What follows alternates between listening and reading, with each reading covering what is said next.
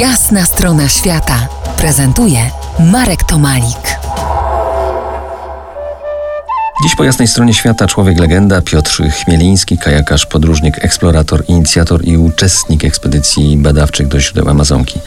Od lat zaangażowany w promowanie i wspieranie logistyczne, organizacyjne, finansowe i medialne ekspedycji oraz osiągnięć podróżników polskich i międzynarodowych.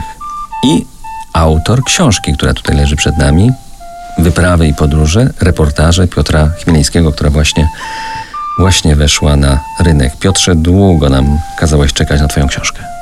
A dlatego, że nie było możliwości zebrania tych reportaży, które, jak się okazało, ostatnich 10, może nawet 12 lat napisałem. Jest ich 48 sztuk i tak się złożyło, że włączyłem się w kilka wypraw, które są jednymi z najlepszych według mnie wypraw ostatnich czasów, które e, były zrobione przez Polaków i nie tylko.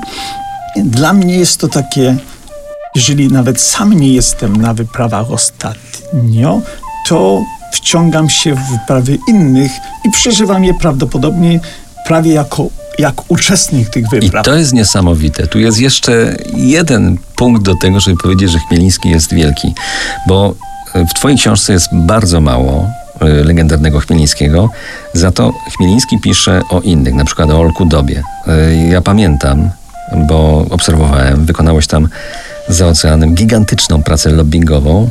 E, Olek Doba, między innymi dzięki twojemu uporowi, został człowiekiem roku National Geographic.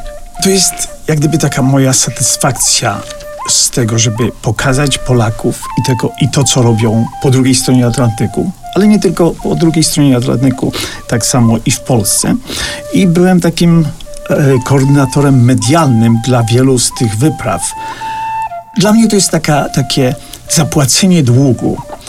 Nasze wyprawy, Kanał Andes, Amazonka, to wszystko, co robiliśmy przez ileś tam lat, prawie 30, nie byłoby możliwe, gdyby nie pomoc innych ludzi.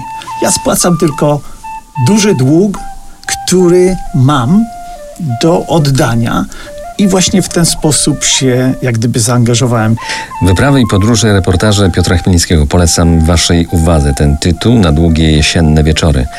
Trudno było zmieścić Piotra Chmielnickiego w tych pięciu odsłonach jasnej strony świata. To też obiecuję powrócić do rozmowy za kilka niespiesznych tygodni. Porozmawiamy wtedy o spłynięciu całości najdłuższą rzeką świata Amazonką.